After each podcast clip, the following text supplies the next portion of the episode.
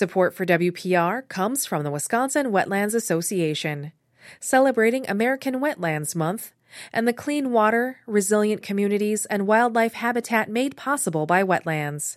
WisconsinWetlands.org.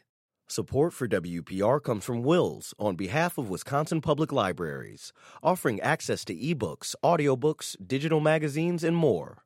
Available with a Wisconsin Library Card at wisconsinsdigitallibrary.org.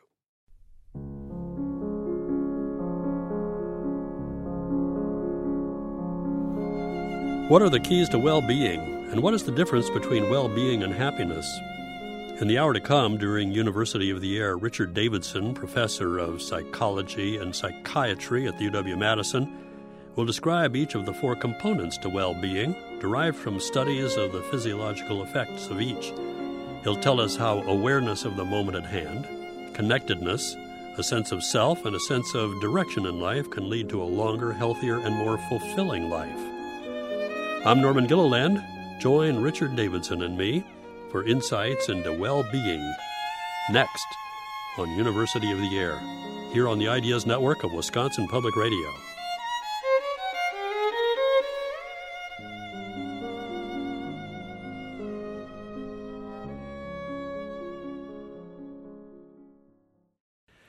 We hold these truths to be self evident that all men are created equal, that they are endowed by their Creator with certain unalienable rights, that among those are life, liberty, and the pursuit of happiness. When he wrote the Declaration of Independence, Thomas Jefferson emphasized the pursuit of happiness. Happiness can mean different things to different people, but it turns out that happiness can be measured, and that means that ways of achieving happiness can be identified. What are the keys to happiness? I'm Norman Gilliland. This is University of the Air. With me is Richard Davidson, professor of psychology and psychiatry at UW Madison and author of various books, including The Emotional Life of Your Brain and Adaptability, a primer. He is also the founder and director of the Center for Healthy Minds at the University of Wisconsin Madison. And it's been a long time, but welcome back to University of the Air. Thank you so much, Norman. It's great to be here. I reminded of another president, having mentioned Thomas Jefferson, and that would be the one who said most folks are as happy as they make up their minds to be. Abraham Lincoln, from the get go, does that uh, hold water for you? Yeah, I think that uh, one of the things that we've learned is that uh, enduring happiness, uh, in contrast to what we might call phasic or transient happiness, is very much connected to skills that we can develop in our own mind and that enduring happiness is not fundamentally dependent on external circumstances. Now, this is not to say that external circumstances aren't important, and uh, there's overwhelming evidence to show that uh, people who are impoverished and who really uh, uh don't don't have sufficient resources to live uh, a reasonable life uh, will uh, take a hit on their happiness, so to speak. But beyond a certain level uh, of material um, uh, wealth, enduring happiness is more a product of attributes that we can cultivate in our own mind. So, for example, a person of great wealth might well be unhappy if that great wealth is not enough. Yeah, and actually, there have been empirical studies of lottery winners who have won enormous sums of money. And if all it took was money, you'd expect them to uh, have enduring levels of happiness, but in fact, they don't. And what you see with lottery winners is that there's a transient increase in happiness, but it comes right back to baseline. And in fact, in many cases, it dips below baseline. Uh, uh, and so uh, uh, th- that's one of many different data points to show that um, material wealth in itself is insufficient for enduring happiness. When you mention a baseline, is that kind of like a set point that some people are just inherently mm, happier than others? Yeah, I, I would be careful with the word inherently. Some people are happier than others.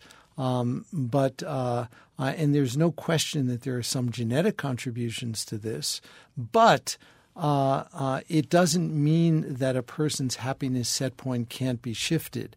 All of the evidence that we have in hand indicates that it indeed can be.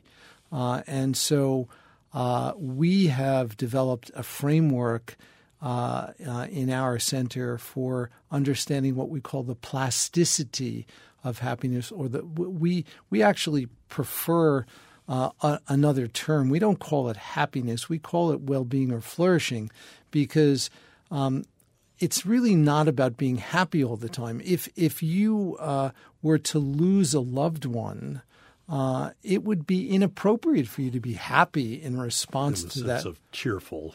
Yeah, to that loss. It's completely appropriate uh, and adaptive to express sadness. Uh, where it gets problematic is if it were uh, if you were expressing sadness um, for a prolonged period of time that was um, deleterious to one's activities of daily living. Uh, but uh, um, you know, a person with very high levels of well-being can be sad. Uh, and it would be completely appropriate for them to be sad in response to certain kinds of challenges. And so it's really, we, we prefer the term well being or flourishing uh, rather than happiness. And you have uh, long since, I think, identified what might be called four or five pillars of well being. Yeah, so we this is a relatively recent framework uh, uh, in our center. We published this in 2020 in an article that we called The Plasticity of Well-Being. And these are four key pillars uh, that uh, are uh, occupy a very special place in a Venn diagram that includes scientific research um, uh, as well as contemplative literature showing that these uh, are attributes that are critical or fundamental for well being or flourishing. And the third piece to this Venn diagram is that they are trainable skills. Uh, and so we look to uh, identify the core components that meet each of those three requirements that they are present in the contemplative literature, they are present in modern science, there's an empirical corpus, and there's evidence that they're, they are trainable. Uh, and so we've come up with four, and those four are awareness, which is where mindfulness would be, uh, and it includes the capacity for self awareness. Uh, it also includes the capacity that we scientists call meta awareness, which is super important. And meta awareness is knowing what your mind is doing. And some people might think that that's a little strange. Don't we always know what our mind is doing? And here I can remind listeners uh, of a common experience, I think, and we can ask how many listeners may have had this experience of reading a book where you might be reading each word on a page and you read one page, you read another page, and after a few minutes, you have absolutely no idea what you've just read. Your mind is lost, it's somewhere else. The moment you recognize that is a moment of meta awareness, it's a moment of awakening. And it turns out that we can train that. Uh, and uh, we believe that meta awareness is a necessary attribute for all other forms of personal transformation. Because if we're not aware of what's going on in our mind, how can we transform it? It's it makes the uh, the capacity to transform much more difficult. So that's the first pillar.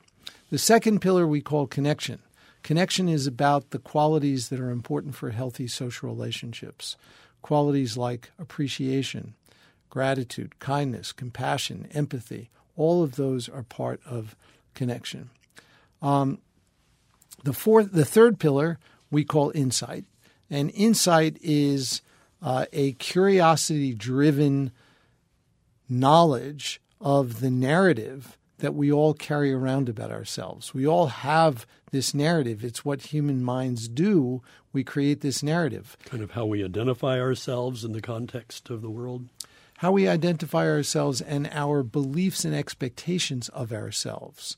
And so, for example, there are some people who have really negative beliefs about themselves and have low expectations of themselves. And we know that that is a prescription for depression. Uh, and what's important for well being initially is not so much changing the narrative, but it's changing our relationship to the narrative so that we can see the narrative for what it is, which is really a constellation of thoughts. Uh, it's a set of thoughts and beliefs about ourselves. And if we can see that, we can get some distance from it and it loosens its grip so that we're not completely merged with those beliefs and expectations, but we can see them as beliefs and expectations. So uh, to see oneself from outside, I mean, uh, some people are said to have that ability more than others to the extent that they refer to themselves in the third person. Exactly. And one of the little exercises we often give to people who may have a little bit of a challenge in appreciating this pillar is imagine some difficult situation that you've been in recently and imagine if you approach that situation with a different set of beliefs and expectations. Um, and, and just imagine how things might have unfolded differently uh, if you came to that with a different set of beliefs and expectations. Uh, uh, and it just helps to uh, take you out of your ordinary, your standard beliefs and expectations and try on a different um, set of beliefs and expectations. And, and you can feel very quickly how the um, beliefs and expectations that we all have literally shape our experience of the world. They literally define the reality in which we live. Would that be related to, to empathy then, where you could perhaps even, let's say, you're in a sporting event rooting for your team, and then you start to understand what the other team is going through? Absolutely. Absolutely. Yeah, it is definitely related to empathy. And, and then the last pillar of well being, just to put all four on the table is purpose. And purpose is about finding our kind of true north in life. Um, and it's not so much about finding something more purposeful to do, so to speak, but how can we derive meaning and purpose from that which we are already doing, including some of the pedestrian activities of daily living. So, um, can you envision uh, that taking out the garbage is intimately connected to your sense of purpose. And of course, it can be. It simply requires a little bit of reframing. But with a little bit of training, we can literally have everything we do um, be deeply connected in, in an authentic way with our core values and sense of purpose. I can't wait to get back to taking out the garbage and see how we can make that fit in. I can almost see it, but I haven't quite grasped it yet, Richie. Your wife will thank me. she, she will indeed. Well, let's uh, look more closely at each of those four pillars. And before we do that, Though I wanted to ask about one that sometimes you see as a fifth in conjunction with those, and maybe it overlaps with all of them. I don't know, but the whole physical aspect of well being? Yeah, so um, you know we uh, make a distinction between when we talk about the physical aspect of well-being, we're really talking about the body and our health, um, and uh, we believe that um, that our psychological well-being and our physical well-being are intimately connected, but they're not the same. Uh, there is really good epidemiological research that indicates that when you look at large population based studies, on average, people who are reporting higher levels of well being are also physically healthier. Now, this does not mean it's true for everyone, but if you uh, take a group of 50,000 people and you look on average, uh, you, this is what you see. But it leads to the conjecture and here there is less evidence, but it is certainly there's some evidence and it's growing. And the conjecture is that when we cultivate psychological well being, we actually become physically healthier. So they almost kind of like reflect off of each other. Exactly. And there's bi directional communication between the mind and the body. It's not only the mind. Uh, sort of instructing the body, but we also know that there's feedback from the body that influences the state of the mind. From what you've already said about awareness, I'm guessing you're not a big fan of multitasking.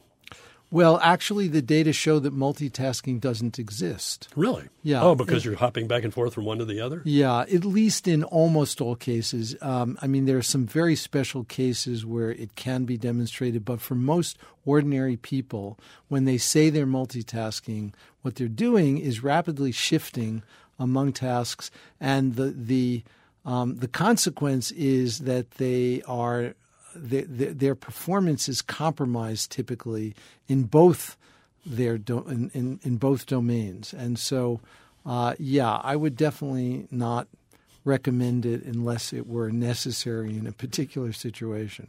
I would guess that that multitasking, in addition to being an inefficient thing in the long run, is also a little bit more stressful.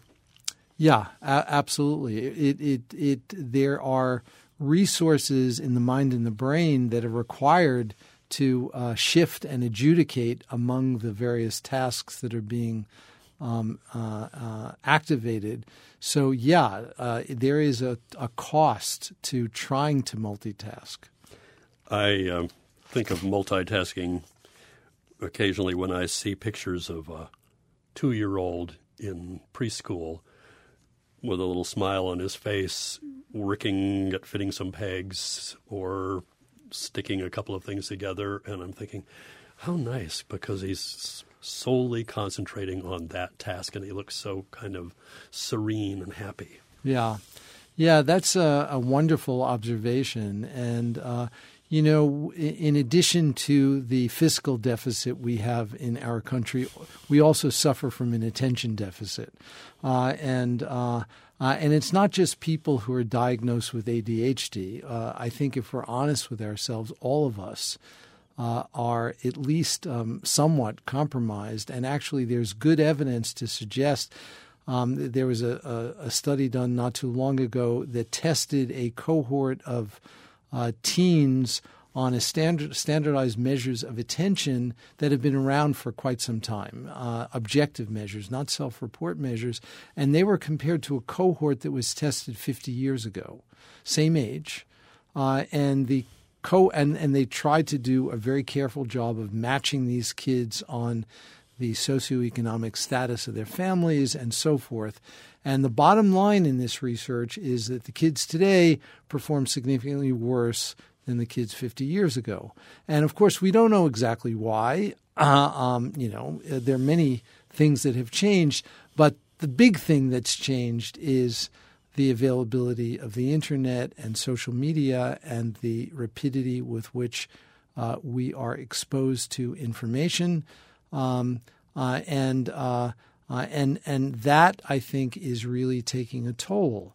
Uh, and so we really do have a serious problem with distractibility, and it is um, having a really pernicious consequence. Um, there's one other study that's worth mentioning for viewers. This was now published uh, about um, 12 or 13 years ago. It involved around 3,500 participants from several different parts of the world. It wasn't just the United States. And um, with people's permission, they were texted uh, on their smartphones several times a day, and they were asked three questions each time they were texted. The first question is, What are you doing right now? And they checked off from a list of activities. The second question is, Where is your mind right now? Is it focused on what you're doing, or is it focused elsewhere? And the third question is right at this moment, how happy or unhappy are you? And they used a slider scale to indicate their level of transient happiness. So here's what they found. Um, the average adult spends 47% of her his waking life not paying attention to what they're doing. 47% of the time. That's pretty scary if you're on the highway. Pretty scary. It's it's kind of remarkable the second finding is when people reported that they weren't paying attention to what they're doing, they were significantly less happy. Even if what they were doing was ostensibly boring, this goes back to your comment about the kids.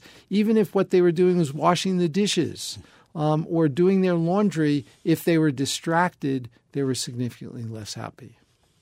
Uh, when we get to awareness, the way to be happy or well adjusted is to whatever that task is, concentrate on that and not think about what you have to do tomorrow at a presentation or even what you'd rather be doing right now.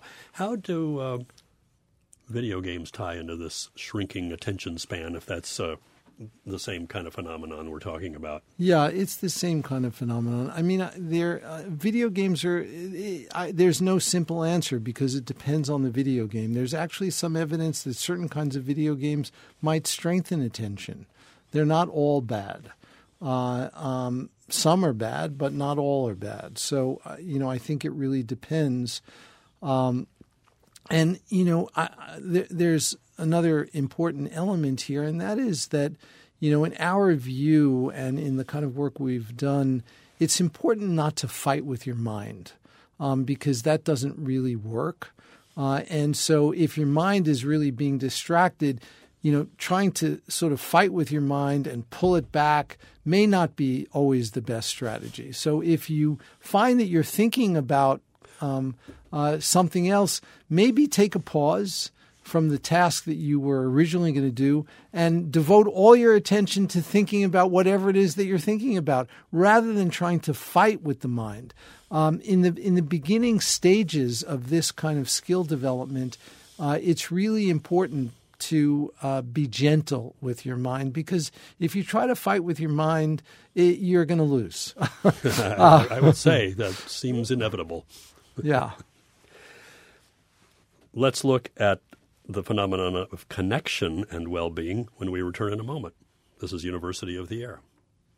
I'm Norman Gilliland, back with Richard Davidson. We're looking at what may be called the four pillars of well being.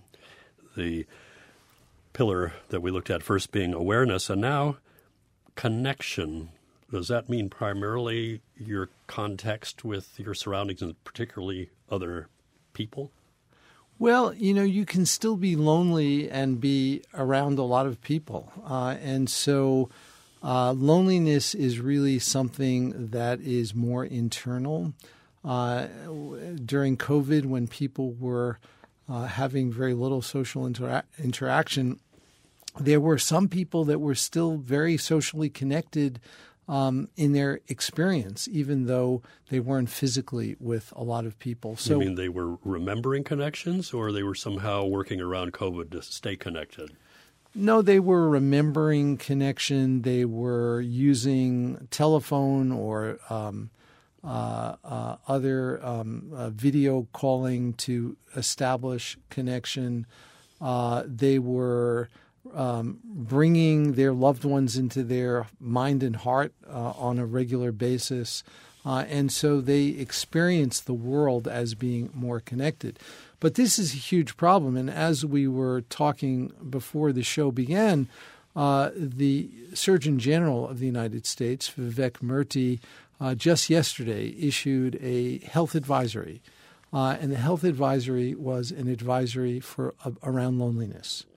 Uh, and um, I believe that this is the first time in American history that a public health official has ever issued an advisory concerning loneliness. Do you think that was an outgrowth of the COVID experience? In part, it was an out, outgrowth, but uh, uh, and but the trends were present before COVID. Uh, and in a recent survey that was done here in the United States, 76% of adults reported themselves to be either moderately or significantly lonely. 76%? 76%. Yeah.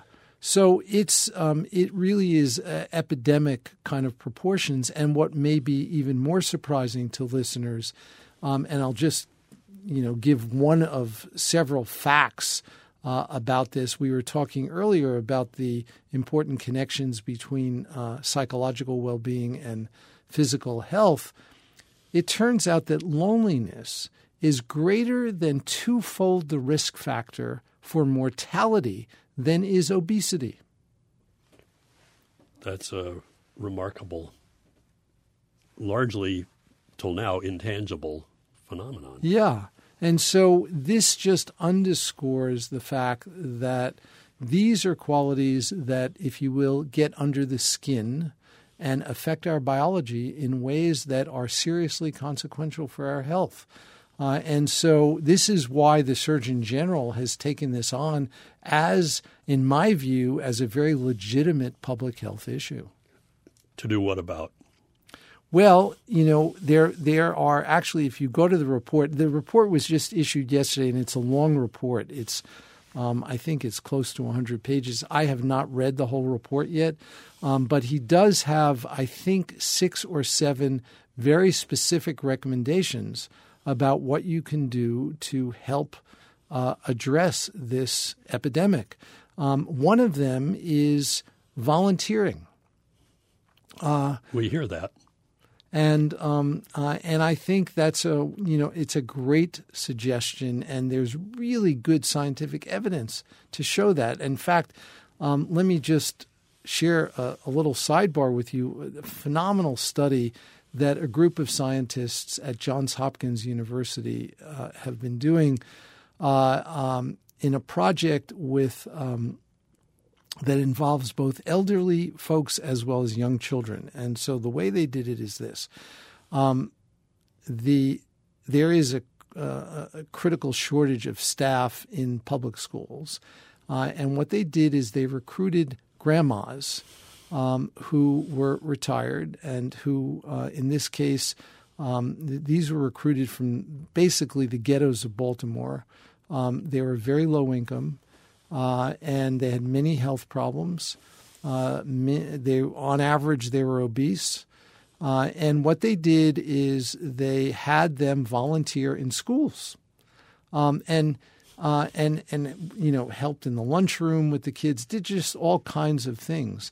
And what they found is a dramatic cascade of beneficial effects. First of all, this improves social connection.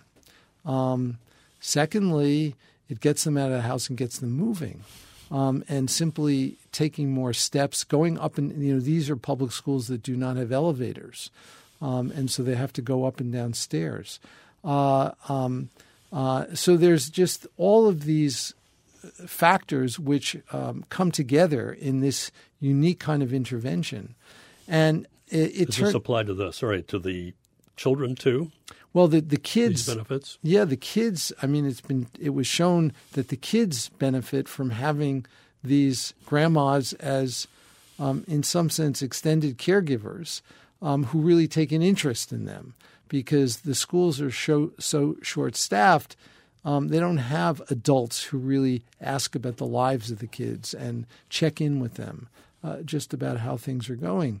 Uh, and so the the cascade of benefit is enormous. And actually, these scientists at Johns Hopkins studied the impact of this on primarily on the grandmas, um, and you know found remarkable benefit in terms of their physical health. They found changes in the brain. They actually did MRI scans and found that um, uh, they actually had. Um, uh, changes in their brain that were conducive to better brain health and less age related neurodegeneration. Um, so, uh, you know, this is just one of several things that we can do to address uh, this crisis of social connection and loneliness. This may be a sidebar, but uh, is it healthier to have a mix of age groups together in a situation like that? I'm thinking, for example, is it healthier to have nothing but college age kids with college age kids, nothing but retirees with retirees, or is it better to have them intermingle? Yeah, I don't, you know, it's a great question, Norman. I don't know the science on this. I'm sure there is some science around it. My conjecture is that it would certainly be better to have the age groups mixed.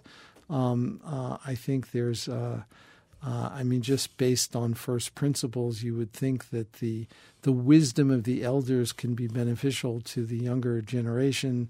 Um, they can serve as role models, uh, and and likewise for the older folks, being around younger people is gets them moving more. And uh, so I, you know, I, I um, and many cultures have this as kind of a um, an established part of their culture. It's sort some, of the extended family concept. Exactly, and I think that we've unfortunately lost that in most parts of, of the U.S.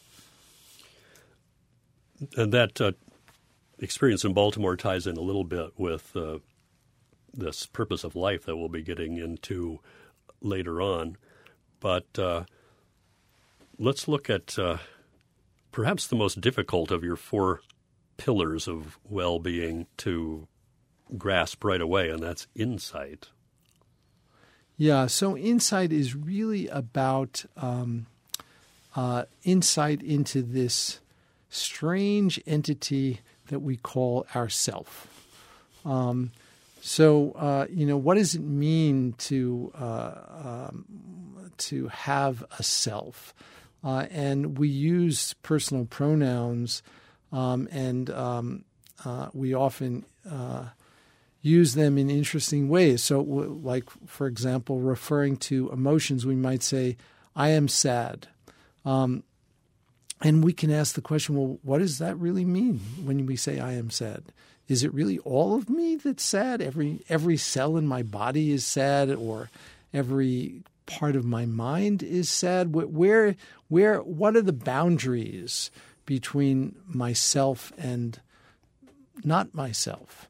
Um, and we begin to ask questions about this, and we begin to understand the uh, the thoughts and the expectations and the beliefs that together somehow constitute this entity that we call me or myself or um, or I, and um, uh, and that helps to loosen the grip that these beliefs and expectations and thoughts have. Because when we approach the world we you know we're not we're not seeing the world directly. We're not hearing the world directly.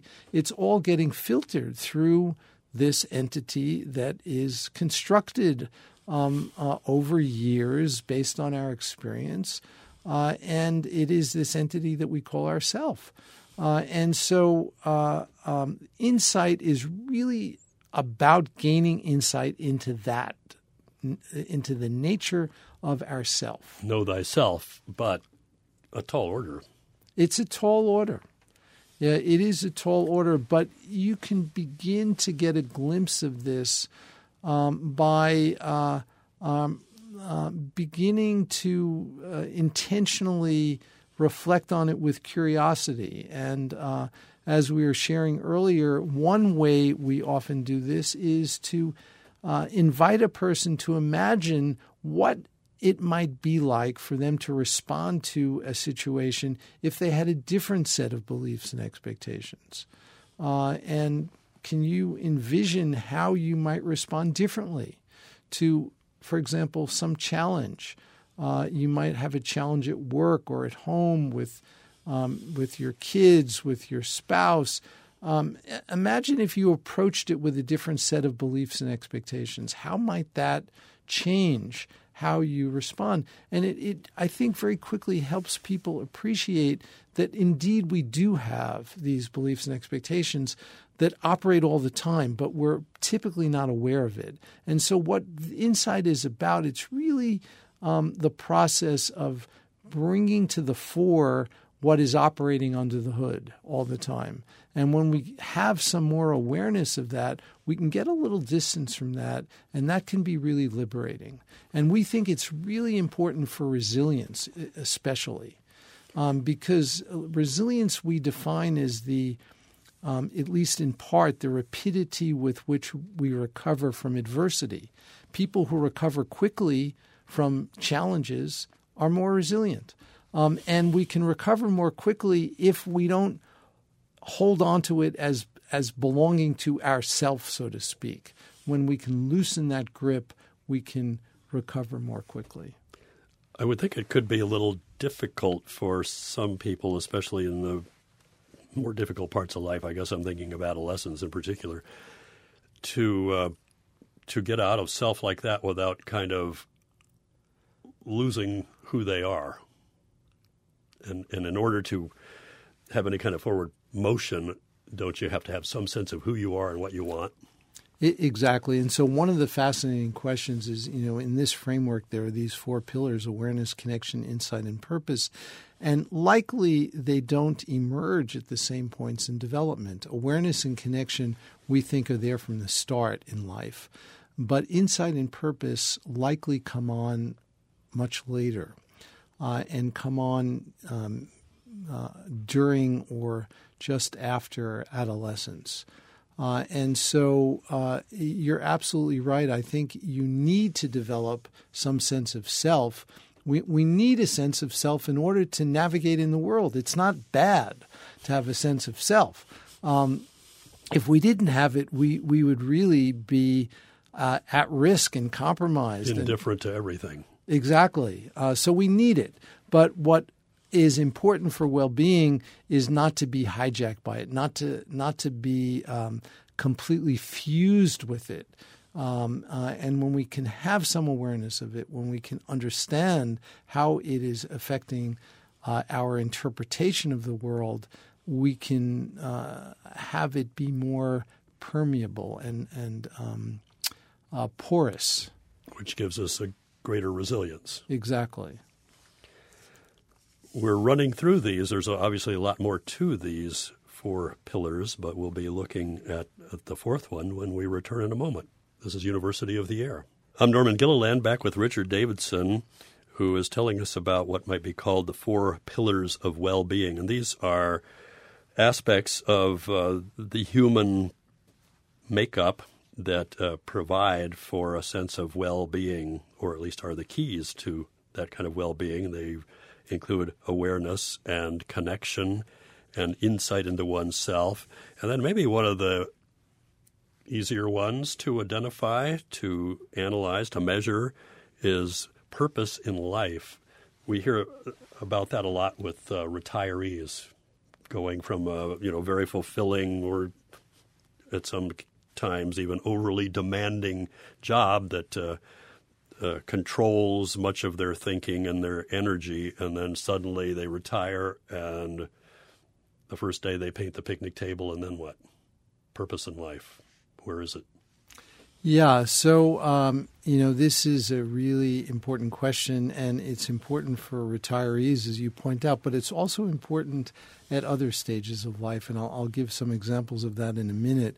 But um, uh, uh, and you know it's important to think about purpose not necessarily as connected with one's job, but you know we can often we, we can also ask, for example, a person you know had a job where he or she was really invested in. Well, wh- why are they doing that kind of work in the first place? And you know, with just a few questions, you can quickly get to a, a deeper, even deeper sense of purpose. Um, uh, and so. Uh, uh, you know, often it involves helping other people to um, uh, accomplish their their tasks. You know, someone um, who's a banker might say, "Well, you know, I, my my purpose is to be a good business person to earn money." Well, why why do you need to earn money? Well, um, I need to earn money to support my family. Uh, um, and you know, even in a case where a person is earning way more than he or she needs to support their family, well, they may be giving away money philanthropically and helping all kinds of causes. And so, um, you know, very quickly you can find um, a purpose which what we what psychologists have called is self transcendent. That is, it goes beyond simply needs. exactly goes beyond your immediate needs, and that is. Uh, really key because self transcendent purpose is something that is strongly connected to well being and also is strongly connected. And again, we go back to a theme that's been present in our conversation here. It also is important for physical health. In fact, data show that among people who are 70 years and older, purpose in life is the single most important psychological predictor of longevity. The single most important. You hear that anecdotally, and you're saying that it's also supported uh, methodically. Yes. Yeah. And what might that purpose in life be? Uh, how do you, if you're if you're that banker and you retire, or you're a policeman and you retire, or any number of other positions, and suddenly you're not doing that. Or even if you're, a, let's say, you're a student and your job in college is to graduate, and suddenly you're open in the job market. What do you do to redirect yourself and get that sense of purpose? Yeah, and so and this is where uh, identifying um, self transcendent, a self transcendent purpose, and and connecting to your core values is so important. so for a retiree, it may be spending time with their family. Uh, it may be being out in nature uh, and connecting to. Uh, uh, a sense of going beyond oneself in terms of the the environment, really um, we were talking earlier about awareness, smelling the flowers, um, and really appreciating nature. Um, there are so many opportunities um, for connecting to this, and uh, but you know, for some people, it requires a reminder because it's so easy to get caught up in all of the stimuli to which we are bombarded on a daily basis that we can lose sight of this. One of the things that we found during COVID, we, have done a lot of work with educators and um, public school teachers, primarily in the K through 12 space. And um, that was a profession that was and still is really hurting for many different reasons. Um, uh, you know, during COVID, they they needed to depart from their usual mode of instruction. Many of them had kids at home. Uh, it was just a highly stressful time, uh, and uh, one of the things we found when we were working to train well-being among the educators is they really um, glommed on to the purpose um, module, the purpose component especially. And what we found is that the invitation to simply reflect on their sense of purpose in becoming teachers in the first place, if they can do that even for a minute or two before they begin their workday, it was an elixir for their soul. Um, it really helped to remind them why they became a teacher. And many of these teachers reported to us that they lost their sense of purpose during COVID. Uh, and they, even if they were doing um, distance education. Yeah, they just were so overwhelmed by the challenges of everyday life that they weren't reflecting on this. And just spending one or two minutes with this intentional reflection was um, gave them a, a sense of vitality to help navigate the other adversities that they were experiencing. Now, this starts to get into the area that uh, I know underlies much of what you do, Richard, but we haven't mentioned it specifically yet, and that is meditation. Well, so there are simple secular meditation practices for each of these four pillars of well being to strengthen awareness, connection, insight, and purpose. Um, and uh, we've actually uh, we have uh, um, affiliated with our university center a nonprofit um, corporation, a 501c3 called Healthy Minds Innovations, and we have um, created a, uh, a well being program to train each of these four pillars of well being, and we've put it into a mobile app called the Healthy Minds Program. It's available uh, uh, wherever you get apps, and it's totally free. Uh, and it's the only app that's totally free and the only app that is actually evidence based of its kind. And um, the New York Times Wirecutter did a piece on the three best meditation apps for 2023, and ours was named as one of the three. And what's yours called? It's called the Healthy Minds Program. So, uh, for listeners out there, please um, download it and let us know what you think. And again, it's completely and totally free, which is why I feel um, fine about um, doing a little self promotion. It's really to be beneficial, and we're not getting a penny from it. And this app, or any app, but let's say your app in particular, how does it work? I mean, are we just going to tap into that and see a text that advises us how to meditate, or what does it do? Is it interactive? So it's it's audio guided. Um, and we do audio guided for a very specific reason. You don't have to look at anything. And in fact, you don't have to take any time out of your day to meditate. You can do this while you're engaged in other activities of daily living. That's not multitasking? No, because um, uh, it's not multitasking because it's it, it's an invitation to do those activities with more intention. Um, so you're still totally paying attention to what you're doing, and it's just occasional auditory reminders um, to do whatever you're doing, but do it with intention, do it with awareness, but also bring values into it. Um, uh, where, so for example, before you start washing your dishes, spend 30 seconds reflecting on how this may be beneficial to other members of your family um, and then wash the dishes. Uh, and and all you're doing is washing the dishes, but you're coloring it with this background of uh, generosity and altruism. So these things, uh, these pillars, obviously overlap because if you're talking about purpose in life, uh, part of achieving that sense of purpose in life would come from uh, connection. In other words, if I say, Richard, you're doing a great job washing those dishes. We appreciate it. and It's a real service, and we love looking at clean plates. That's working both of those pillars. Absolutely. Absolutely. They're all interrelated, uh, uh, but they also are distinct. And um, one of the cool things we have in our app is a, uh, a three second or maybe four second measure where you can actually um, at the very beginning, you get this, and we measure where you stand on each of these four pillars. And you can actually track your progress. And every 28 days, the app will give you this measurement tool again so that you can track how you're doing.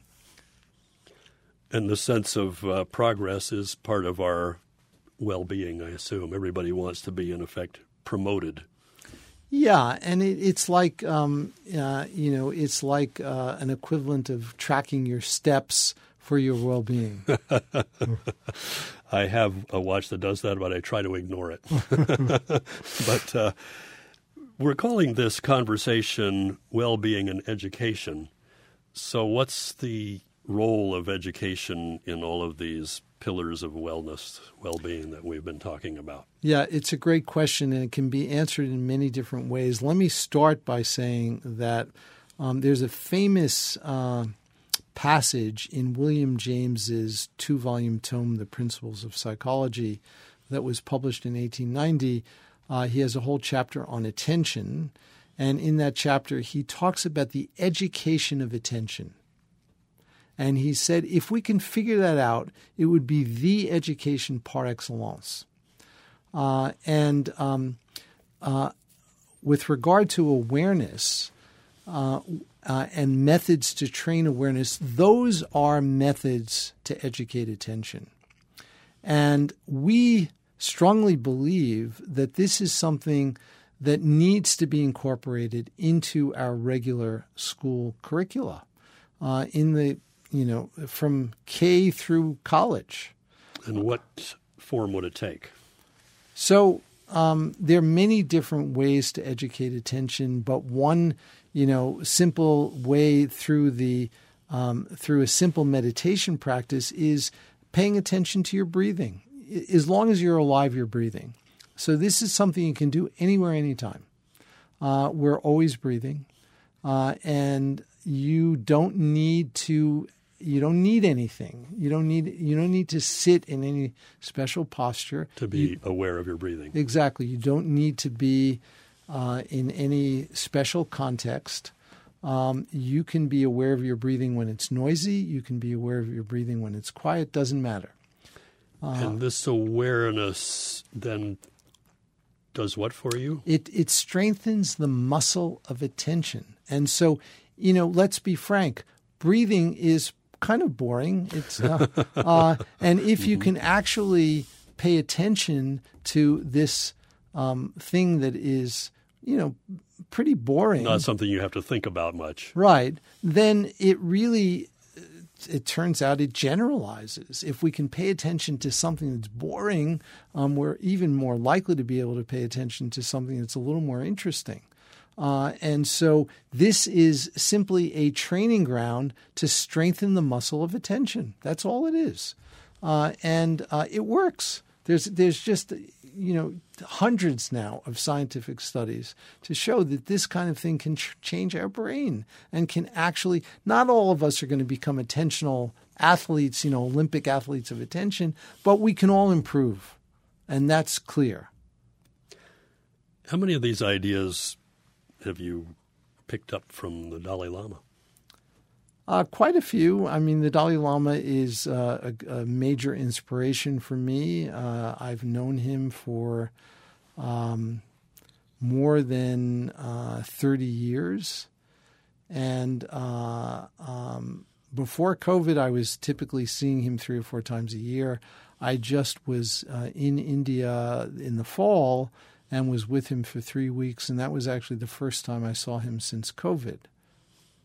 And so let's have a quick visit with the Dalai Lama at this point. Is he practicing this mindfulness and obviously connectivity because he's very much involved in the world community? But uh, the state of his thinking now, as he is in his mid 80s? Uh, he is 87. He'll turn 88 in July. And and what is the state of his thinking at this point in his life? What what are his frontiers? We might ask. Um, those are great questions. I think he's really focused on this idea of um, of common humanity. Uh, that um, national boundaries, languages, all of that are artificial boundaries that humans have somehow imposed in the world. Um, nation, you know, these nations are, you know, that we've created nations. A lot, a lot, of the boundaries are very arbitrary. Very Any arbitrary. Any of us would agree to that, I think. Yeah, and and that at at at its core, every human being is basically the same. Um, and uh, uh, and this is uh, a theme that he's really emphasizing a lot. I think he's been quite concerned about the um, increased polarization in the world, and um, uh, uh, and a focus on our common humanity, uh, he thinks can be beneficial in helping us to overcome some of those artificial divisions, which um, artificial they might be, but they've led to war uh, and other kinds of devastation, which can't be overcome easily. Which right. So, uh, you know, he's continuing to speak out on these issues, to teach, um, uh, and do the best he can. And he, you know, he is someone with an 87 year old body, uh, and so he doesn't get around in the same way that he used to. Does he believe, and are your premises underlying the four pillars of well being, that uh, people are born with an inclination to do good? I think he does, and I think that the science overwhelmingly supports him. Um, uh, there's no question that human beings are born to be good, in my view. Uh, uh, and you know, it's not to say that there, there, there's not negative stuff that can happen, but that if given a choice, uh, a, um, a young human will choose the pro-social alternative. And we're not talking here about a small statistical deviation. We're talking about 100% of young infants, when given a choice between a pro social encounter and an antisocial encounter, one that is cooperative and warm hearted versus selfish and aggressive, 100% of infants will choose the pro social alternative. A fascinating statistic to leave things with. Richard Davidson, it has been very illuminating, and we will look for further research and verification of the values of these four pillars of well being and the role of education that uh, plays under them, too. Thank you so much, Norman. Pleasure to be here with you. I'm Norman Gilliland. This is University of the Air.